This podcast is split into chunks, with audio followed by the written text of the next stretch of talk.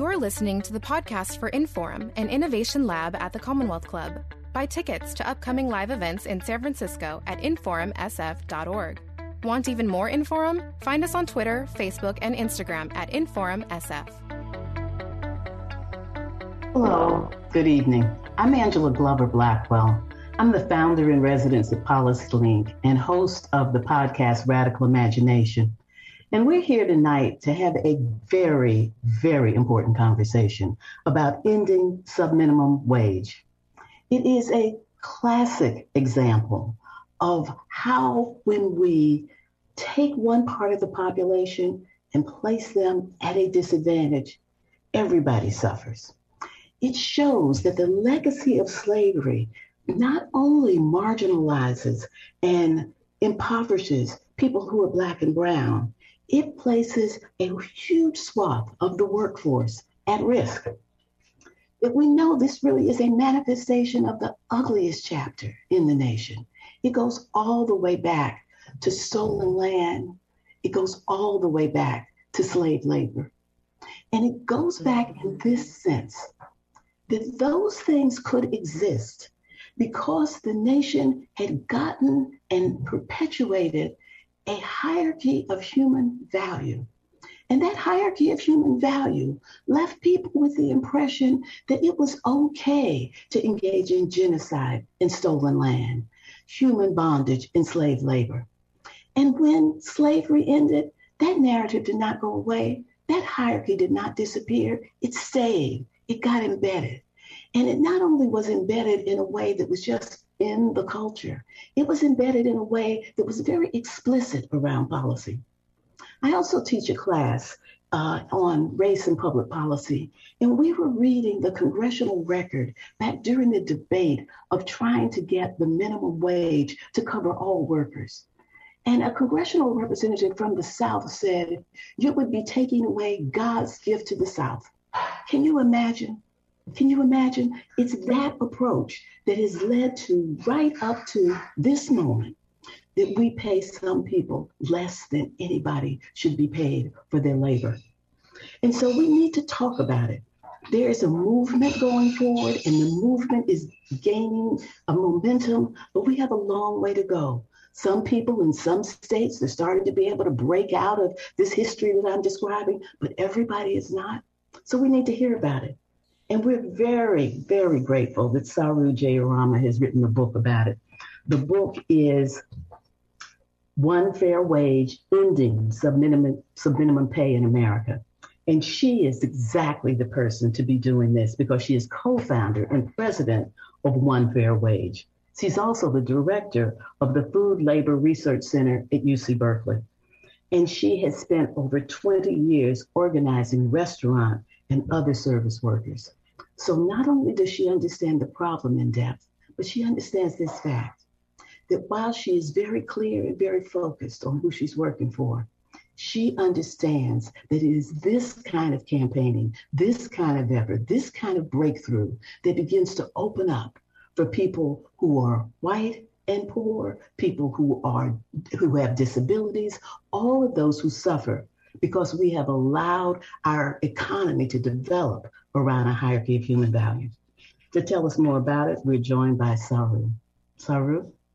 Thank you so much, Angela. It's such an honor to have you start and moderate this panel about this book. You're such an inspiration to me and so many other people. Thank you for being here. Thank you for opening. Thank you to the Commonwealth Club for hosting this and to all of our allies and partners who'll be following me speaking. Chef Crenn, Linda, one of our leaders at One Fair Wage, Esteban, who's been working to end the subminimum wage for incarcerated workers, John, who will share his own experience as a formerly incarcerated person, and Sarah talking about a recent victory about subminimum wages for people with disabilities, as well as Vanessa, who can talk to us about gig workers who receive the equivalent of a subminimum wage in California and all around the country. So thank you all for being here to discuss what really is, as Angela said, a true legacy of slavery and something that needs to end.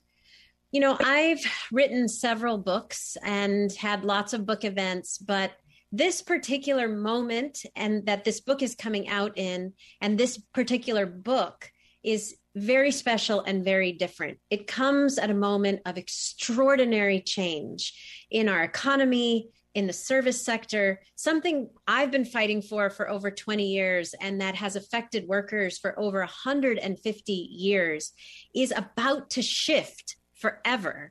And I think it can be the harbinger for many other workers to finally stop receiving subminimum pay. And I'll explain why that is. But just to note, we are in a very, very special moment. So I began this work after 9/11 together with workers from Windows on the World, which was the restaurant at the top of the World Trade Center, Tower One. On the morning of 9/11, we just commemorated the 20th anniversary. About 73 workers died in the restaurant. And I was asked as a young organizer and attorney to start an organization that would initially help the surviving workers and the families of the victims get back on their feet. But it grew into a national organization fighting to raise wages and working conditions in the restaurant industry all over the country. And everywhere we went, all over the country, we kept hearing from workers. We kept asking workers, what is your top concern? What are your top issues? And they kept saying over and over again, we are most concerned about our wages. And when we looked at the data, that started to make sense. The restaurant industry has been the second largest and number one fastest growing private sector employer in the United States. It's almost 14 million workers prior to the pandemic. But it's also been the absolute lowest paying employer for generations, largely due to the money, power, and influence of a trade lobby called the National Restaurant Association. We call it the other NRA. It's been driven by the chains, IHOP, Denny's, Applebee's, Olive Garden. But it's actually been around for a very long time. Actually, it was formed just after emancipation. And as Angela mentioned, that is the source of all of our original sins, that is the source also of subminimum wages in the U.S. Because prior to emancipation, actually, tipping originated in feudal Europe. It was something that aristocrats and nobles gave to serfs and vassals, but always on top of a wage. When it came to the states, it came right actually before emancipation. It came right around the time that something else really big happened in the service sector. In 1853, waiters, who were mostly men, mostly white, and got a full minimum wage, went on strike in major cities across the U.S. And the restaurant industry at first replaced those waiters with women, in retaliation towards the men who wanted a higher wage. So first they replaced them with women. And then at emancipation, they replaced them with Black people and Black women in particular, with the idea that they could offer them nothing at all, let them live on nothing, no wage, and have them rely entirely on tips. In some cases, Black people were charged for the privilege of being able to obtain white people's tips. And so I tell that history to help us understand that the origin of many of the subminimum wages we're going to talk about today is ugly. The origin of the subminimum wage for tipped workers cannot be seen as anything other than a devaluation of Black lives and women's work, because there actually was a wage in this country for restaurant workers. It went down to zero as women and Black people entered the industry. And that was actually made law in 1938 as part of the New Deal, when everybody got the right to the minimum wage for the first time, except for tipped workers, of course, who were told you get a $0 wage as long as tips bring you to the full minimum wage. And we went from zero in 1938 all the way up to $2.13 an hour, which I think a lot of people in California don't realize. $2.13 is still the federal minimum wage for tipped workers in the United States of America in 2021. And 43 states in the U.S., not California, but 43 states in the U.S. continue with this legacy of slavery. Very blue states, New York, D.C., Massachusetts, Washington, D.C., all have a subminimum wage and have for generations since emancipation. 43 states allow this overwhelmingly majority women of color population of servers, restaurant servers and bartenders, who mostly work in very casual restaurants, to rely on tips and put up with the highest rates of sexual harassment of any industry in the U.S. because they must tolerate inappropriate customer behavior to feed their families. Now, in California, we got rid of this system 50 years ago, and we not only have higher restaurant industry sales per capita, higher job growth in the industry, higher actually tipping averages, we also have 1/2 the rate of sexual harassment in restaurants because we allowed women to get a full minimum wage and all workers to get a full minimum wage in the restaurant industry. They don't have to rely as much on tips, though they get tips. They're not as dependent on customers. The power dynamic is actually reduced between customers and servers when they get a full minimum wage and can reject harassment from customers. So this was an issue. The sub-minimum wage for tipped workers was an issue long before the pandemic. It was a source of poverty and economic instability and sexual harassment for a majority female workforce nationwide.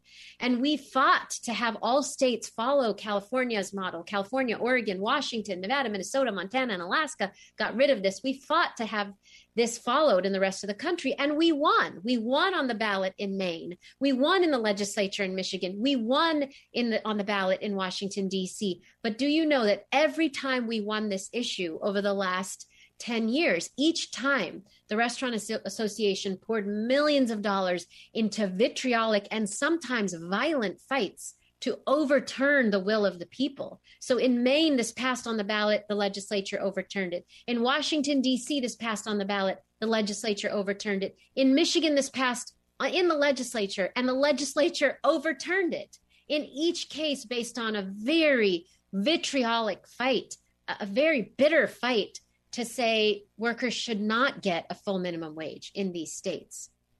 When this happened, when we pushed and we won and they paid so much money to lobby to have it overturned, we realized we had hit a nerve, that this was not just about a sub-minimum wage. This was not just about that number of $2 or $3 or $4 as it is in most states. This was fundamentally about power, and about a power that has existed for 150 years since emancipation. It was about power that this industry has over its workers. And the more we studied the root causes of this issue, the more we understood the fight was much bigger even than just tipped workers, even than just restaurant workers. There are actually, we learned, many different sub-minimum wages in the U.S. And this book is my first attempt to bring together the stories of many different sub-minimum wage workers. So there's a sub-minimum wage for tipped workers, not just restaurant workers, but in 43 states, nail salon and hair salon and car wash workers and parking attendants and wheelchair operators all get a sub-minimum wage. So when you fly to most other states, if you are injured and you're in a wheelchair, the person who pushes your wheelchair typically gets $2, $3, or $4 an hour.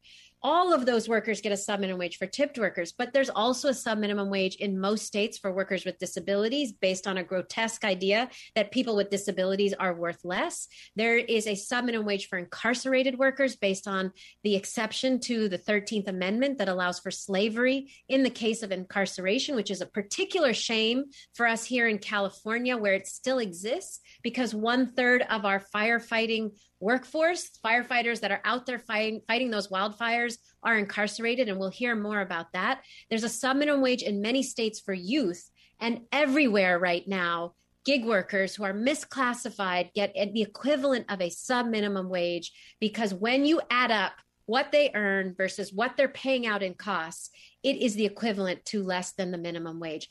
All of these workers get a sub-minimum wage. Two of these sub-minimum wages are direct legacies of slavery, the sub-minimum wage for tipped workers and the sub-minimum wage for incarcerated workers. But all of them are reflections of America's valuation of some people as subhuman, as worth less than others, either because of the color of their skin or because of their disability or their ability, or because of their age or because of their status. All of these sub-minimum wages are reflections of America's valuation of some people as less than. And that is wrong, but I want to give us some hope because we are in a moment of extraordinary change. Some people are calling it the Great Resignation. I like to call it the Great Rebellion because workers are standing up across the country and saying, that's it, we're done. we're not putting up with sub-minimum wages anymore, at least in some sectors, in a way that can give inspiration and hope and change to other sectors as well. So listen, with the pandemic, 6 million restaurant workers lost their jobs. That's 1 in 4 Americans that lost their jobs was in the restaurant industry. And then we started a relief fund, raised unexpectedly over $20 million. 250,000 workers applied for relief to our relief fund. It's all out the door to those workers. 2/3 of workers reported to us that they actually couldn't get unemployment insurance because in most states they were told their subminimum wage as restaurant workers was too low to qualify for benefits. And then they went back to work and they found that tips were way down because sales were down and sexual harassment and customer hostility and health risks were way up, with thousands of women telling us they were repeatedly asked, take off your mask so I can see how cute you are before I decide how much to tip you. Take off your mask so I can see the pretty face of my server before I decide how much I want to tip. Making this issue change from not just an issue of race and gender and economic injustice, but also then becoming a matter of life and death. And so many workers at that point said, I'm done. You're going to pay me $2, $3, $4 an hour. You're going to expect me to take off my mask and expose myself and my family to the virus. You're going to ask me to impose social distancing and mask and COVID vaccination rules on the same customers from whom I get tips. It's an impossible situation, and I'm done. And millions of workers have left. In May, we conducted a survey of 3,000 workers. 54% of workers who remain in the industry say they're leaving. 80% say the only thing that would make them stay or return is a full livable wage with tips on top. And employers have been responding to that. Employers like Chef Dominique Crenn have always been doing the right thing, always been committed to their workers. But we've seen this sea change. We've been documenting thousands of restaurants, and the New York Times recently featured a report we put out documenting thousands of restaurants across the country now paying $13.50 median wage plus tips. But we've been documenting restaurants in sub-minimum wage states paying $15, $20, $25. We've even documented some restaurants paying $50 an hour plus tips because they are so desperate to get workers. They are looking for staff, and wages are going up in response. And so now what we need as workers are standing up and saying, we won't put up with it anymore. And employers are responding and raising wages, but saying, I can't do it by myself. I need it to be a level playing field. I need everybody to have the raise. Now, what we need is for elected officials to follow the lead of workers and employers who are actually changing this industry as an example for what could happen in many other sectors of subminimum wage workers. President Biden has come out in 1,000% support of not only a $15 minimum wage, but ending the subminimum wage for both tipped workers and workers with disabilities. And California, actually, thanks to folks like Sarah, who are going to talk, just ended their subminimum wage for workers with disabilities. Illinois' governor also just announced he's not contracting with anybody that pays a subminimum wage for workers with disabilities.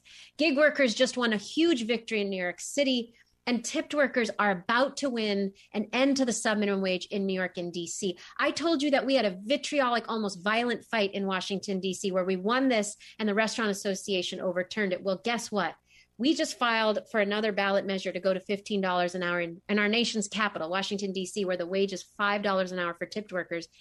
And the Restaurant Association reached out and said, we don't want to fight you. Let's work together. Let's get this done. And we are now working together to actually end the subminimum wage quicker than we ever thought we could in Washington, D.C. So we are on the verge of victory. And we know that here we are. If we can come together as workers and employers who have fought in a very partisan divided nation and reach solutions, so too can all of us work together. So too can Congress and state legislatures. So too can California work to end all of these subminimum wages now in this moment of change.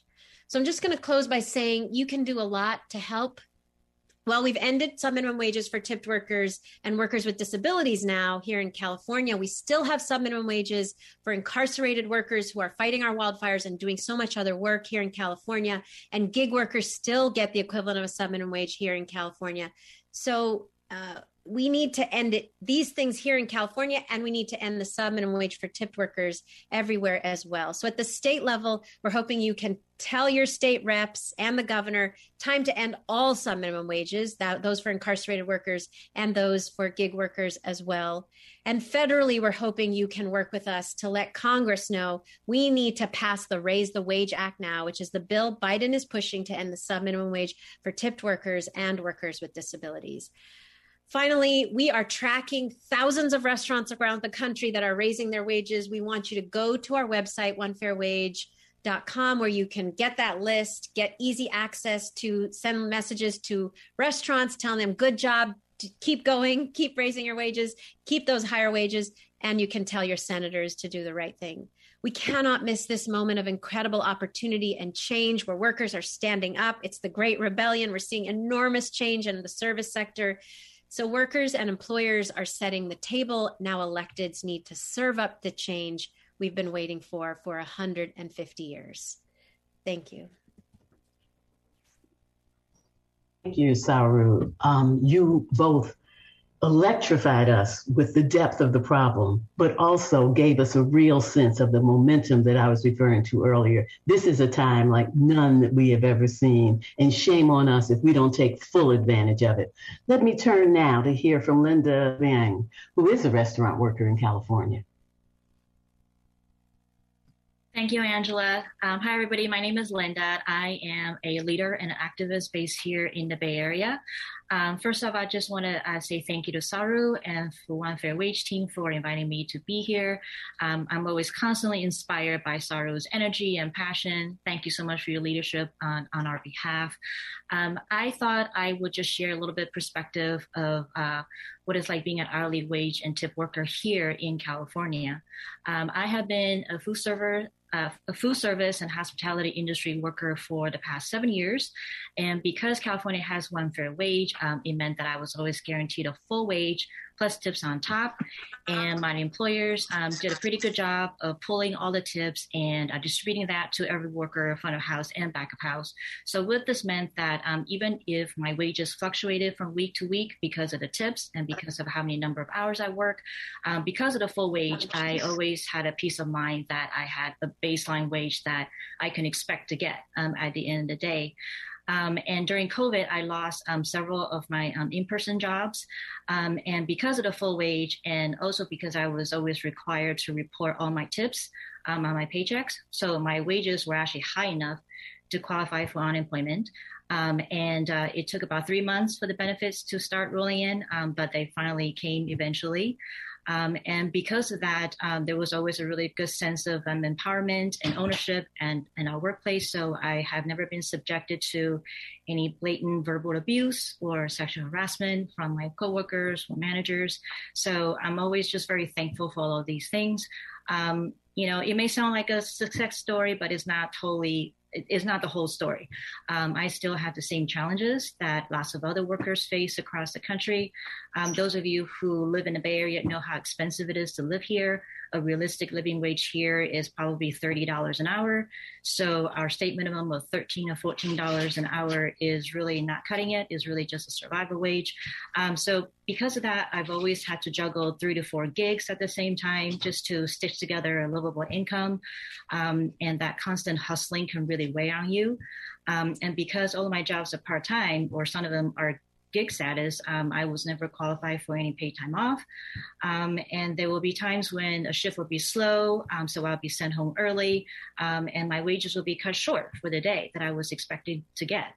And I've also definitely experienced microaggressions from my white coworkers, such as being talked over or somebody taking credit for something I said or did. So, you know, these challenges are not specific to the restaurant industry, but it doesn't make it okay that, you know, anybody has to experience these things. But the bottom line I want to stress is that having a full wage really should be the bare minimum that every worker can expect to have so that we all can have a certain level of economic security that sort of makes it a little easier to fight the other challenges we have. And I learned about One Fair Wage, the organization, just last year. And I had no idea that the subminimum wage existed in 43 other states across the country, because I've always worked in California. So I was absolutely shocked and appalled that the subminimum wage existed in the wealthiest nation in the world. It was just unacceptable and inhumane, in my opinion. So that's what I wanted to get into this fight, because everybody has the right to live with dignity and with respect. And so I just am really happy to be part of the conversation and to stand together with other workers, and to demand really loudly that we need better, and frankly, we'll deserve better. Service work is really hard work. It's not unskilled labor. It really is it's a tremendous amount of work that we'll do with a lot of pride.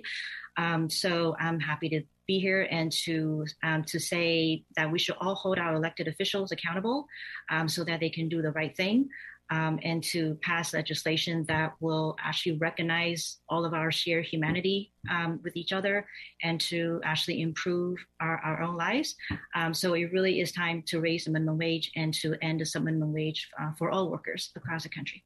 Thank you so much. Thank you. It is so important that we all understand the power of solidarity and what transformative solidarity really produces. Everybody struggle. And it is equally important that we have people who own restaurants, part of solidarity, and don't restaurant. Francisco, Bay Area in San Francisco. Hi, Crenn. Hi, how are you? Hi, everyone. So nice. I think my internet is a little bit weak, so please bear with me. Well, I'm very happy to be here. I got into the restaurant business not because I wanted to own a restaurant or anything like that, but it just came when I came to San Francisco. I was a cook. I was a waitress. So I went through everything that Linda went through. And then when I started to become an owner, I was asking myself why through those years of working in this business, this industry, I don't think I was paid what I was worth it, or if I was like being a waitress, like Linda, say. I had to smile and to kind of like flirt with the people. So I don't think that was right. So for me, it was to try to create a place where when you come to work in the company, we want you to make sure you have the money that you are making, and as an employer that we are paying you can help you and go through, your day-to-day operation. We didn't want to rely on anybody else, like tips out of some people. I always believe that as an employer, you should not have an outsider to pay for your employee, So that was very important to me. So I think it was in 2015, I took the tips out and of the restaurant, and everybody was going crazy and they didn't understand why, and the waiters, they were all quitting. And I said, well, we're going to raise your wage and we're going to make a very fair wage, 2015, $30 an hour, and if anybody wants to leave any tips, then it can be to everybody in the restaurant. So then, right now I'm here, as an employer, that the restaurant chefs and entrepreneur and the people that own those restaurants, they need to wake up. They need to go out there and to also support their employee. We talk about slavery and people giving tips. Yes, all of that is right. But as entrepreneur, we have the responsibility to make sure that we pay people rightly so, because we're not going to have any industry anymore. And if we're not, paying our employer properly, then we don't have anybody in the restaurant business. And the restaurant business is connected to so many other industry. Then there is no food, nothing, no culture. And so I think it's important for me today, if you go to a restaurant or if you go to eat to a cafe, make sure that you know also the money that you're giving to, and be curious about your community. And maybe as a customer, maybe you can raise your voice and to demand that also from everyone that is in the restaurant business. But I'm sure I'm not the only one, because I know that in the hairdressing industry, or to people that have also cut nail or, nail salon, I know they're very underpaid also. So what we need to do, in the employer need to have the responsibility to take care of the employee, but also the government and the city and, all those senators needs to also help us as small businesses. I'm talking about small businesses. We need help. We're paying a lot of taxes. We're paying a lot of things. So it's kind of like we're being controlled to not being able to succeed. And what we're seeing right now, that America is crumbling, and it's crumbling deep. If you don't pay the people right, then America is going to go down. And we got to be very careful about it. It's so true. The ripple effect is just so obvious. You don't do it here, and then it shows up elsewhere. Absolutely true. Let's go to Sarah Isaacs, who is the Associate Managing Attorney in Disability Rights, another community that very much understands the sub-minimum pay issue. Thank you so much. I'm so excited to be here. I've actually been a Commonwealth Club fan for a long time on my commutes back when I used to drive to work. And Saru and I have been in the trenches on many social justice issues. So I'm just so proud to stand in solidarity with her and all my esteemed activist colleagues. As you mentioned, I'm here on behalf of Disability Rights California, but we realize that this is a very intersectional issue, that people with disabilities come from all communities. And of course, that people of color who are also people of disabilities are going to be disproportionately impacted. I guess I'll begin on a high note to say it is National Disability Employment Awareness Month. So it's a fortuitous time to be invited, and we're celebrating the victory of SB 639 that was just signed into law by Governor Newsom on September 27th. It was it was sponsored by Senator Durazo, who's a true champion for us in this. And then along the way, we picked up a number of co-authors who shared their connections to it based on people and their families and their lives. But it's such an important issue. But Senator Kamlager, as well as Assemblyman Brian Garcia and Gonzalez. And just to, one more shout out, and then I'll get into the juice, is we co-sponsored this with the State Council on Disabilities and Legal Aid at Work. So this was an intense fight. It's been going on for a long time. And as Saru mentioned, it's still going on nationally. So it reminds me of the marriage equality fight that, sort of state by state, each state started to do the right thing, and then eventually it changed for the country. So that's what we're looking forward to here. But as Saru noted, back in 1938, when the Fair Labor Standards Act was passed, there was an exemption so that people with disabilities could be paid less than minimum wage. And apparently it was well-intentioned at the time. There was people coming home from war with physical impairments, and employers didn't want to hire people that they perceived wouldn't be able to work as efficiently. And so this was a way to try and combat unemployment rates for people with disabilities. Well, fast forward all these years later, there's still an egregiously high rate of unemployment among people with disabilities. And people are taking advantage of this 14C exemption to the Fair Labor Standards Act to pay people with disabilities less than minimum wage, some of whom are getting, 15 cents to the dollar, while the corporations are profiting off their backs and making huge profits. Wow.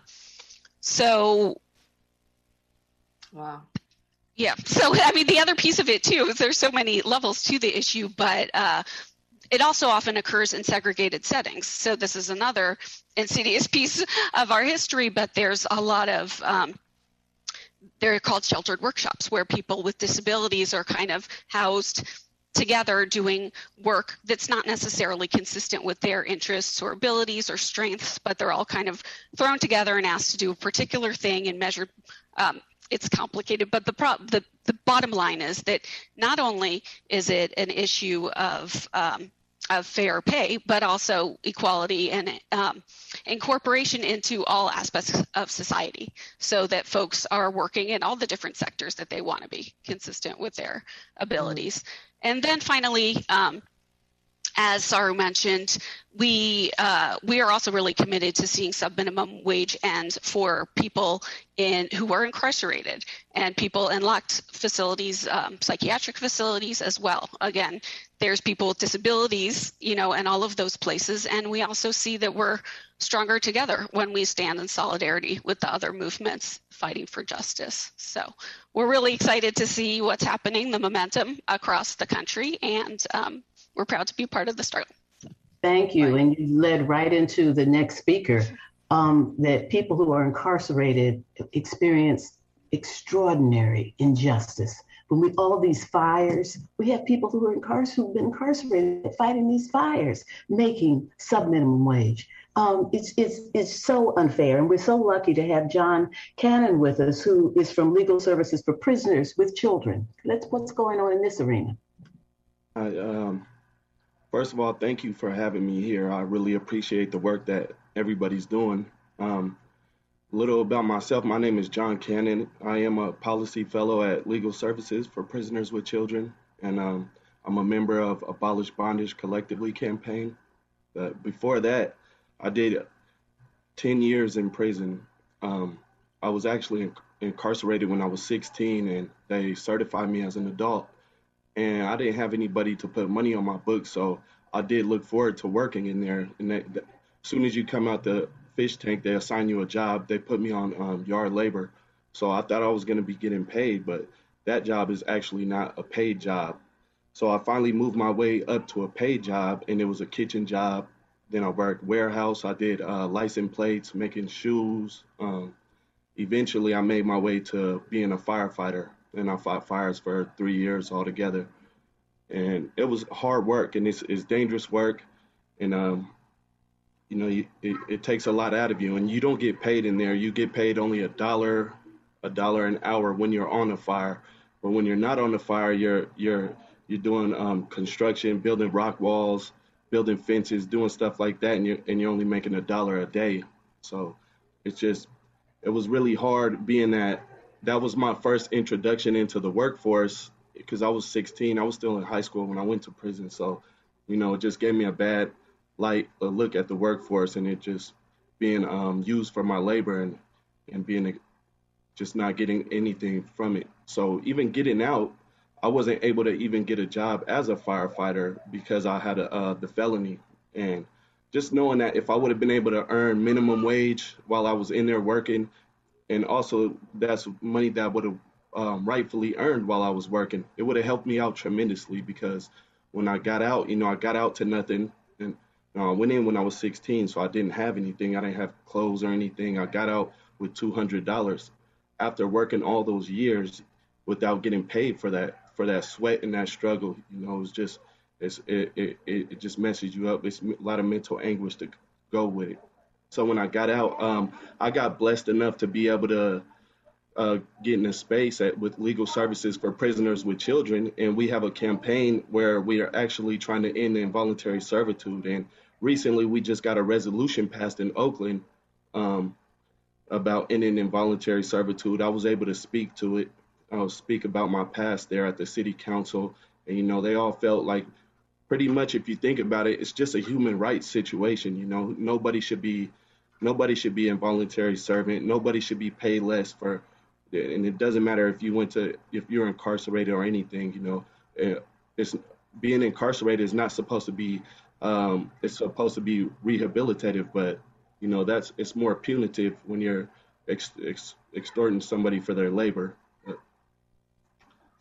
So I'm just blessed to be in this situation where with this campaign, we're just trying to end all the vestiges of slavery. And I'll just really respect you guys for doing this work too. It is so refreshing to see these issues in their truth. Being able to think of the human rights that we all from hierarchy of human value. Let's dig a little deeper around people who have been incarcerated. We have is recidivism code.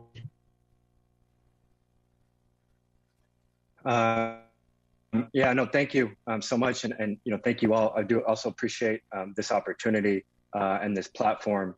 I'll say, my name's Esteban Nunez. I've been with the Anti-Recidivism Coalition since I've been home.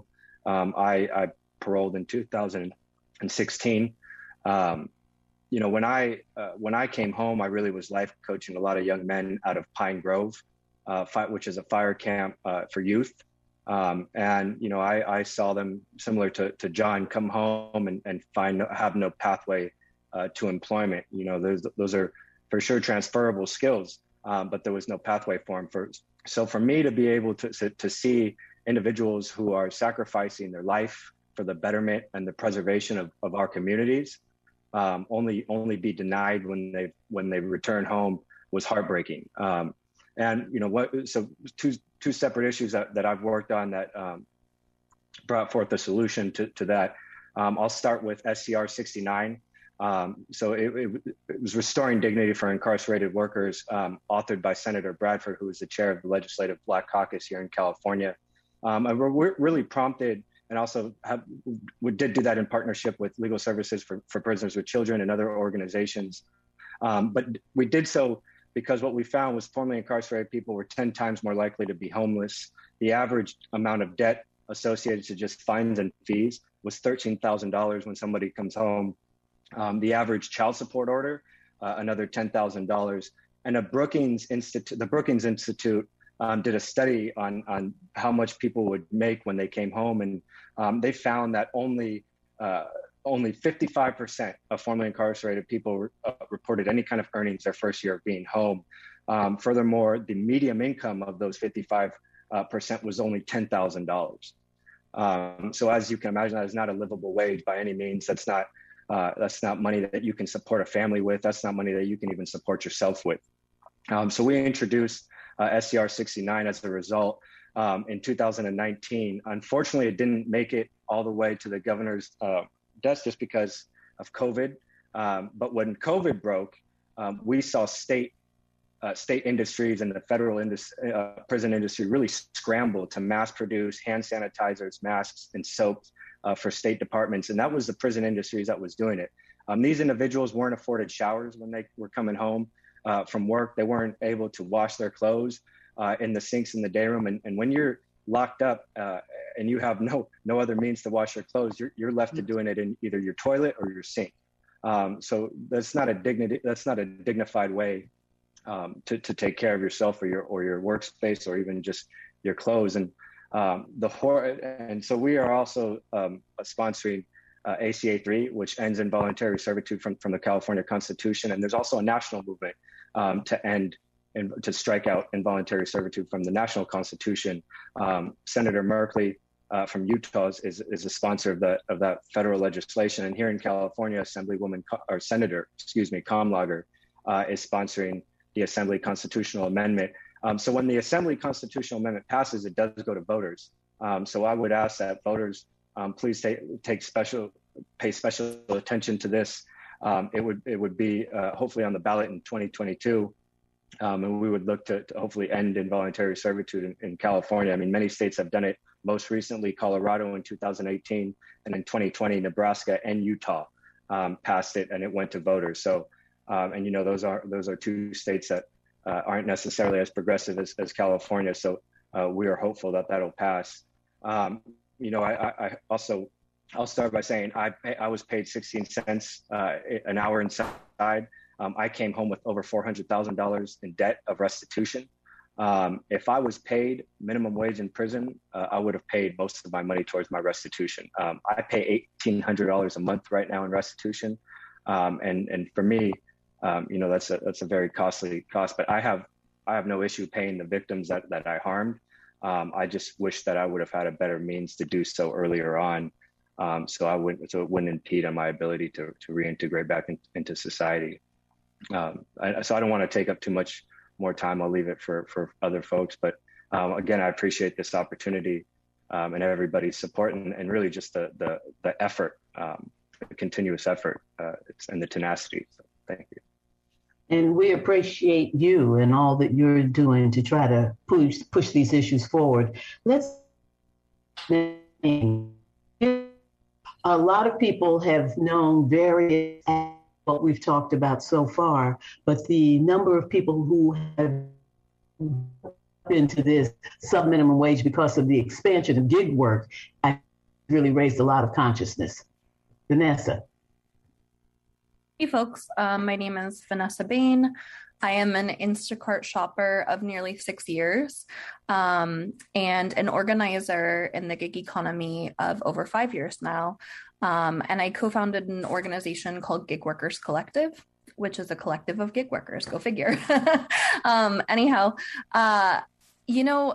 As an Instacart shopper, I think initially I was under the impression that I was making more than minimum wage.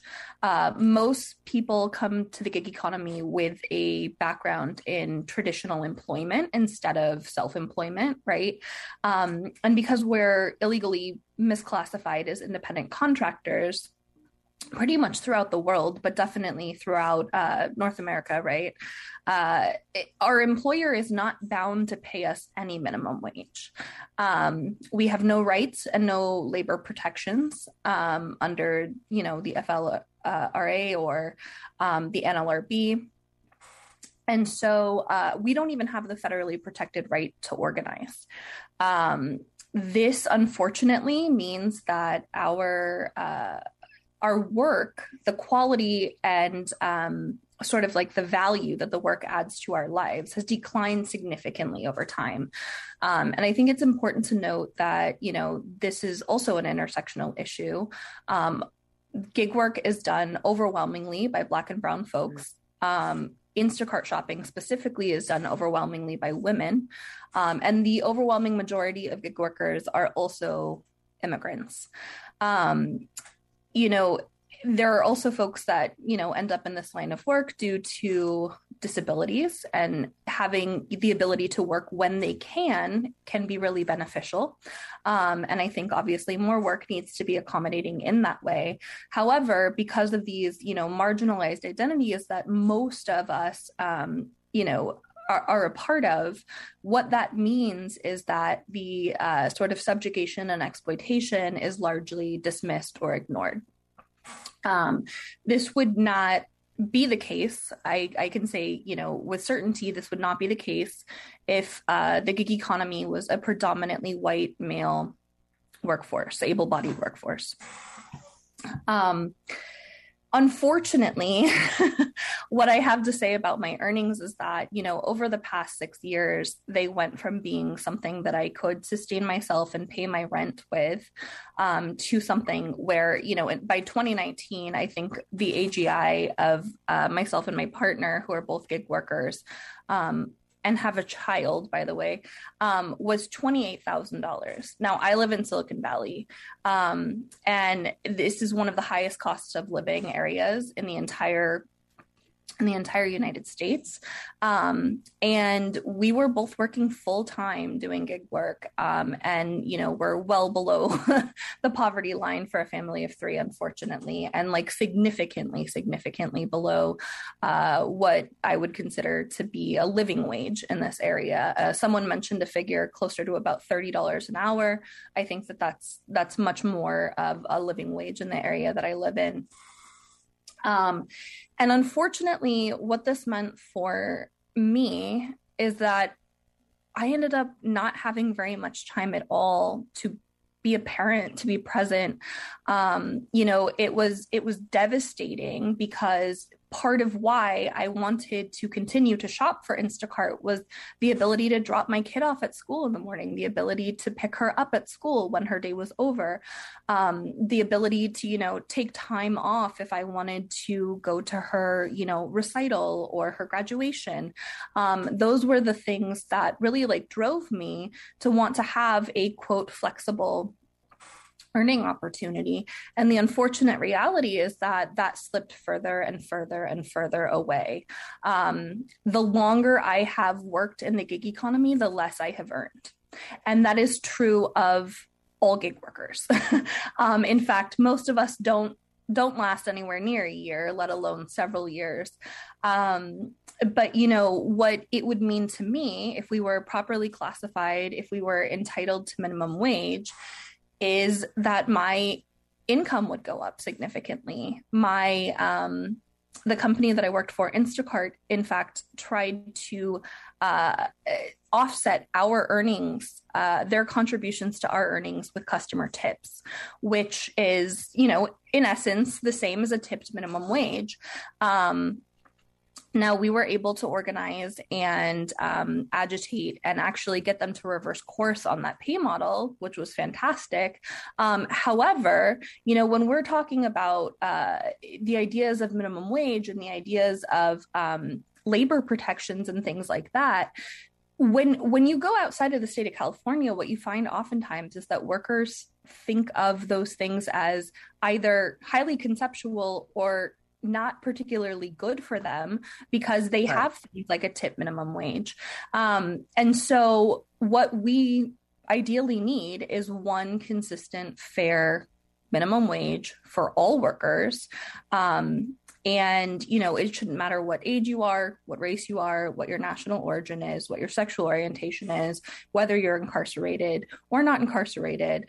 Because once we allow the standards to slip for one classification or one group of workers, it erodes the meaning of labor protections for all workers. And I will leave it there. And that's a perfect place to leave it, because that is the point.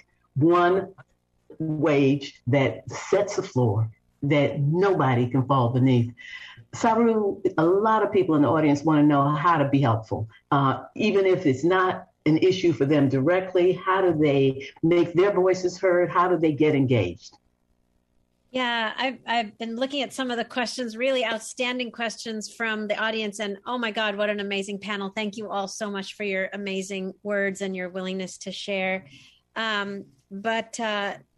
As I said, we are fighting to end all subminimum wages in the United States of America. All the subminimum wages you heard here, precisely for what Vanessa said at the end, that if we have a minimum wage, the definition of a minimum is that there should be nothing less than it. And so how can you have, really at this point, 1 in 10 American workers earning less than a legal minimum wage? Then the word minimum has no meaning in the United States. So you can get involved by going to our website, onefairwage.org. You can hit take action, and there it allows you to call your senators, tell your senators it's time to end all subminimum wages in the U.S. At that page, you can also see the restaurants that are now paying higher than the minimum wage and tips, and tell them, this is great. We need you to keep doing it, because part of the concern is that this is a temporary blip. Some of these employers, not amazing employers like Chef Crenn, but there are employers in other parts of the country who are thinking, I'll pay $15 now and I'll go back to paying $2 or $3 next year. So we can't let that happen. We have to communicate to employers across the country that we appreciate them paying more now, and it's got to keep happening. And the last thing is, on that same page, you'll see you can become a Raise the Wage voter. We need to tell our elected officials, even here in California, that people voted in 2020 in very large numbers, believing that this administration would deliver on raising wages and ending subminimum wages. I can tell you literally millions of restaurant workers voted in 2020 for the first time, believing that the Biden-Harris team and a Democratic Senate and an assembly would deliver on raising the minimum wage. It was a campaign promise. Mm-hmm. Well, if we don't deliver on that, we're going to suffer the consequences in November 22. And so we need everybody to sign up saying, I'm a raise the wage voter.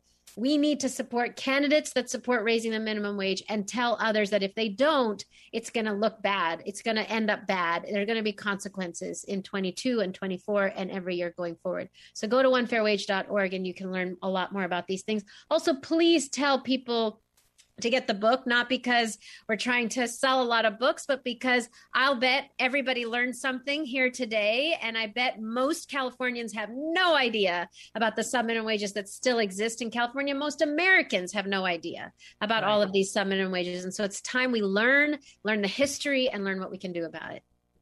There's a role for everybody in making sure that we deal with this. You're right. People have no idea. Chef Crenn, someone wonders what your fellow restaurateurs think about your model and whether or not it is taking off. Well, I think, it's been like a few years now, and I can tell you today that it's pretty amazing. You know, I've also a team that stay with me. We can, you know, and so this is very productive for the restaurant. On top of that, you also, the people that get into the company feel that there is a sense of taking care of them. You know, it's a company where they can grow, where they can feed, you know, their family, but also maybe perhaps they can get another a salary because they grow within the company. So I think it works. And I think everybody should be able to do that, you know.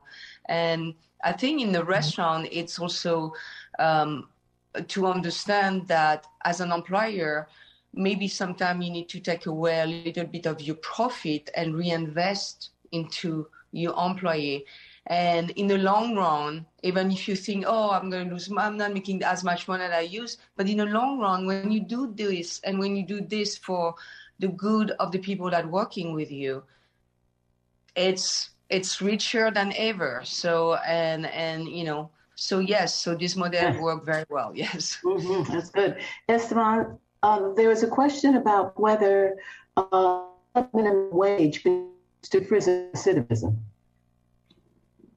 Oh, yeah, absolutely. I mean, I believe the two are intrinsically tied. I mean, if you aren't able to provide for you or for your family, you're left to doing what you know how to do best, or you're left to you go in survival mm-hmm. mode, and you know, you got to eat. I mean, the reality is you have to eat and you have to have shelter. I was mentoring a kid, you know, when I first came home, and he was couch surfing. You know, I consider that homeless, but the state doesn't consider that homeless, and they wouldn't house him because he wasn't sleeping on the streets. And you know, this kid looked me in my eyes and said, "I have to go back to doing what I know how to do. You know, I don't have food in my fridge. I don't have a fridge, and I don't know where I'm going to sleep."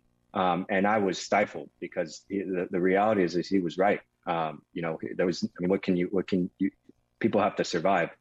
Mm-hmm. So I absolutely believe the two are intrinsically tied. Yeah. Wondering where your movement stands now, 18 months into the pandemic. That, to clarify, that question was directed at me? Yes. Oh, okay. Sorry, I wasn't sure because I didn't hear the first part of it. You know, it's been, honestly, I've been organizing for over 5 years at this point. And the pandemic, in a lot of ways, was like a lens that really like magnified a lot of pre-existing issues that have existed within the gig economy and obviously a lot of these other industries as well. You know, in our case, because we're misclassified, we don't have health insurance, sick time. We didn't have any, none of our employers felt notice of responsibility to provide us with things like PPE, even though we were quite literally like going into hotbeds of COVID, right? And I would say that in the last, you know, 18 months, the companies that we work for have profited immensely I know rideshare has, taken a nosedive in terms of the demand, but delivery services have skyrocketed, right? And become more and more commonplace. So what we found is that, in many industries, the workforce was decimated by this pandemic, but in our industry, it actually increased substantially. Instacart alone went from having less than 200,000 of us shoppers throughout the country prior to the pandemic to something like 750,000 of us at this point, right? And it's actually been a really big struggle for workers because aside from the fact that, our unemployment benefits just ended, right, which put a huge chunk of folks that were able to shelter in place back into the workforce by necessity, there are such saturated markets that folks are sitting in grocery store parking lots for like 6 hours trying to earn a few bucks, right? Saru mentioned earlier the idea of paying for the privilege to earn tips. And that's essentially, in a nutshell, that's what the gig economy is. Aside from the fact that, we literally own all of the, means of production and supply those to our employers and are misclassified for it and oftentimes pay to work, I would say it's been a pretty devastating past 18 months for gig workers. We've gotten sick. We don't have health insurance. We don't have sick pay. We have no meaningful access to, any of the protections that we deserve and that we really need. But we're still, as workers, going strong in terms of organizing and putting up resistance. And in fact, just this weekend, Instacart workers walked off of our jobs and started a Delete Instacart campaign because they don't deserve to IPO off of this pandemic that has quite literally killed many of us, made many of us ill, and get to go home with a big fat paycheck, right? Like, unfortunately, is the case with many of the biggest companies in this country and in the world. And so we're telling our customers just to delete the app and find alternative ways to get these things done. A lot of folks are back grocery shopping for themselves now. And so, it's a slow but steady race toward our liberation and the end of our exploitation. Before I wrap up and thank this amazing panel for bringing all of this color and detail and humanity to this important issue, I want to come back to the first question that I saw come up. And I'm going to ask you, Saru, the COVID has caused so much pain and suffering.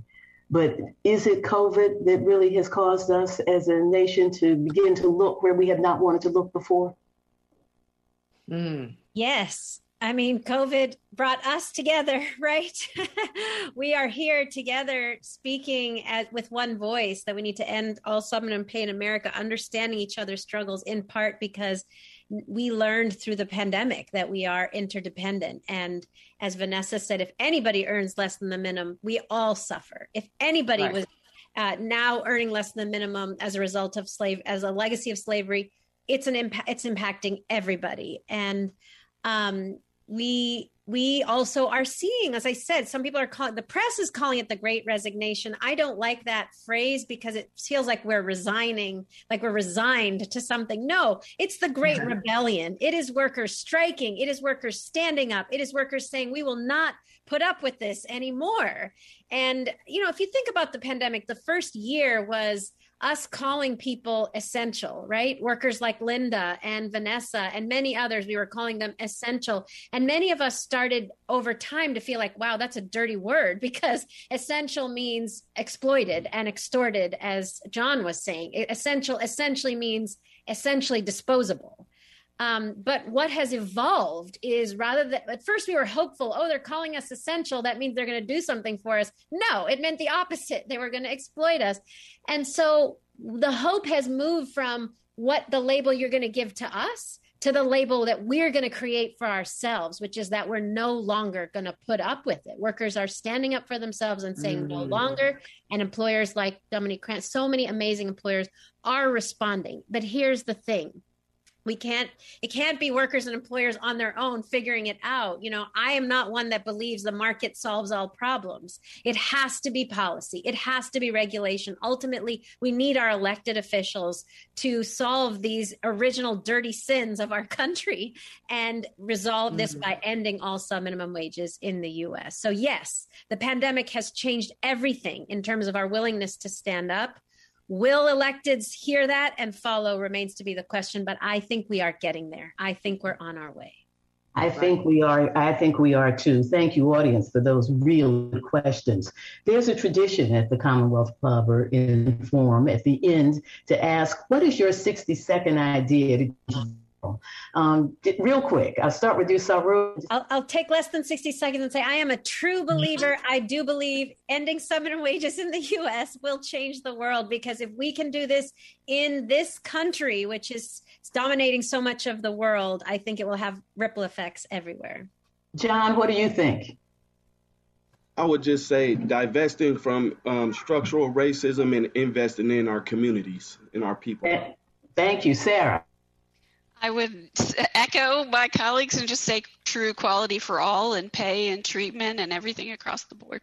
Yeah, as my shirt says, go to onefairwage.org, be a raise the wage voter, and just join the fight wherever you are. Join from your phone, join from the computer, join on the streets, get in face of your member of Congress, and then demand that they pass legislations and to hold them accountable. Otherwise, we'll vote them out and they won't have their jobs anymore. So just keep putting the pressure on. Okay. Well, thank you so much, Angela. Thank you, Linda. Thank you, Dominique Crenn. Thank you, John, Esteban, Sarah, and Vanessa. Thank you all so much for being here. Thank you for sharing your stories. And thanks to the audience and the Commonwealth Club for pulling this together. As I mentioned, do have a lot of hope. I think we're on the cusp of huge change in the restaurant industry, and I hope it can also create reverberations for all other sectors, for all minimum wage workers in the U.S. I know I won't stop fighting until we truly have one fair wage for all. Thank you all for joining us. Join us November 19th at 6 p.m. Pacific Time for a virtual fundraising gala and celebrate the leadership of women in science and medicine. Make a donation to the Commonwealth Club and support our critical mission to provide balanced civil dialogue on society's most challenging issues. Text Club 2021 to 41444 to register and donate today.